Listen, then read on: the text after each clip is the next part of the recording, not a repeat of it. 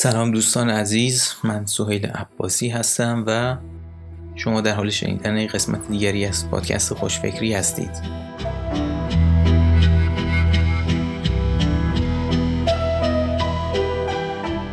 عنوان این قسمت هست من فرصت طلب نیستم چرا کارآفرینی استارتاپی با صادرات آب نبات تفاوت دارد؟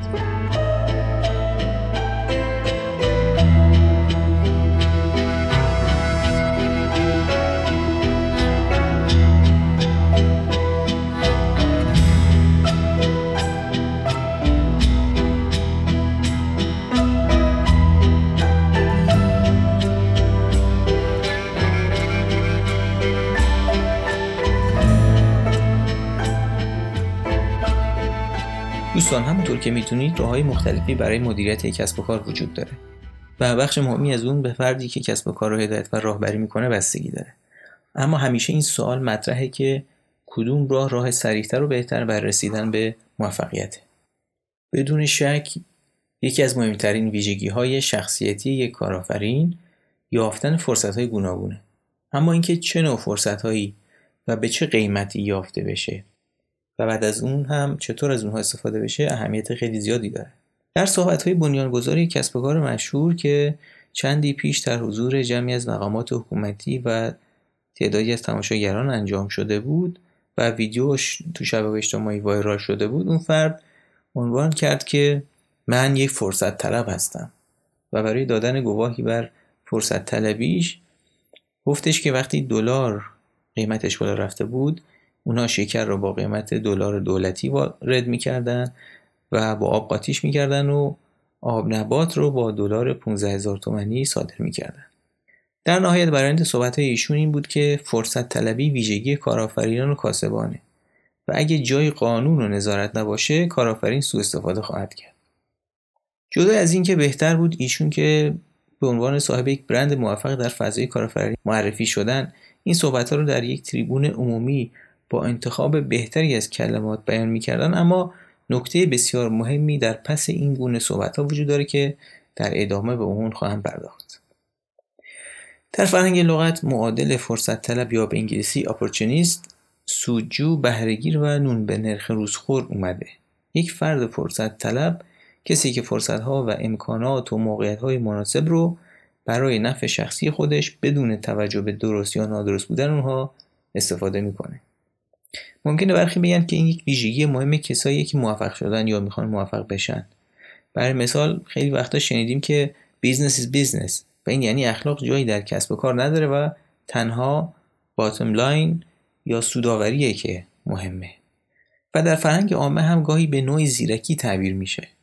مثلا کسی که تا می‌بینه دلار داره گرون میشه همه داراییشو میفروشه و تبدیل به دلار می‌کنه. بعد که گرونتر شد میفروشه و یه سودی به دست میاره یا کسی که با گرون شدن یک کالا اون رو احتکار می‌کنه و گرونتر که شد میفروشه.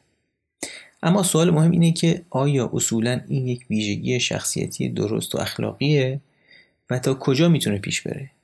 مثلا زمانی که یک داروی خاص نایاب میشه اگه کسی اون رو داشته باشه ولی به بیمار نفروشه تا گرونتر بشه آیا باز هم مورد تایید جامعه هست؟ آیا چنین کسی با درآمدی که از اون راه به دست میاره می‌تونه احساس موفقیت داشته باشه؟ بنابراین یک کارآفرین فرصت طلب به دنبال فرصت هایی که دیگران چندان به اون توجهی ندارن اونا به درستی و راستی کاری که انجام میدن خیلی توجهی نمی‌کنن چون که اگر توجه بکنن دیگه نمی‌تونن از اون فرصت سود مورد نظرشون رو به دست بیارن. این افراد فقط زندگی خودشون رو بهتر می‌کنن و به زندگی دیگران خیلی کاری ندارن.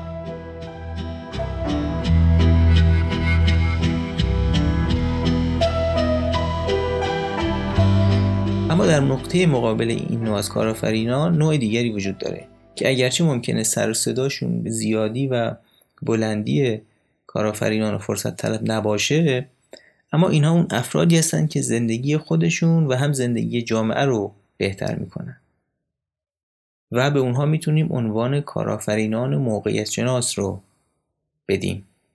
یک کارآفرین موقعیت شناس فردی است رویاگرا که چشماندازی بزرگ و بهتر برای خودش و جامعش داره. اون توان دیدن آینده و تصور کردن آینده ای بهتر رو داره. این افراد توان دیدن فرصت ها و پتانسیل ها رو با نگاه کردن به یک مشکل یا چالش موجود در اطراف خودشون دارن.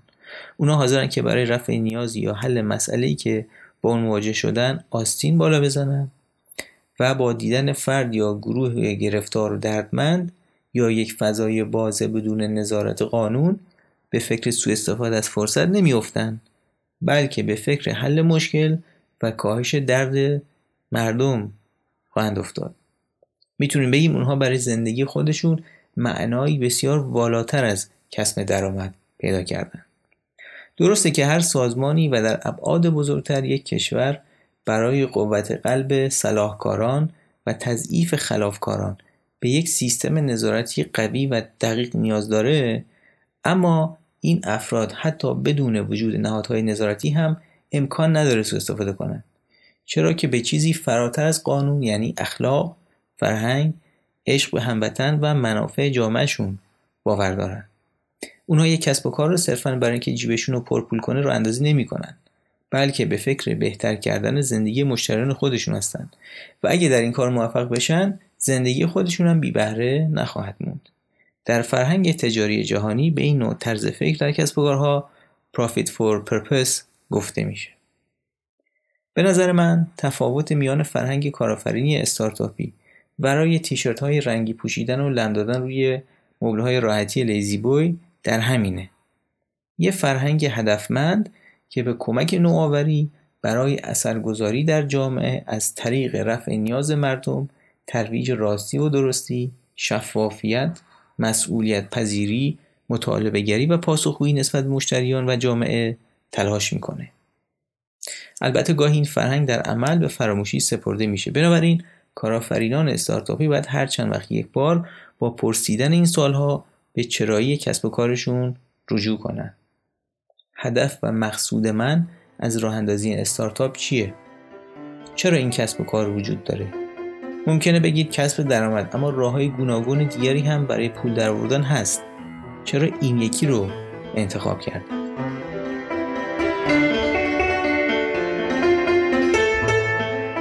و حالا نوبت شماست.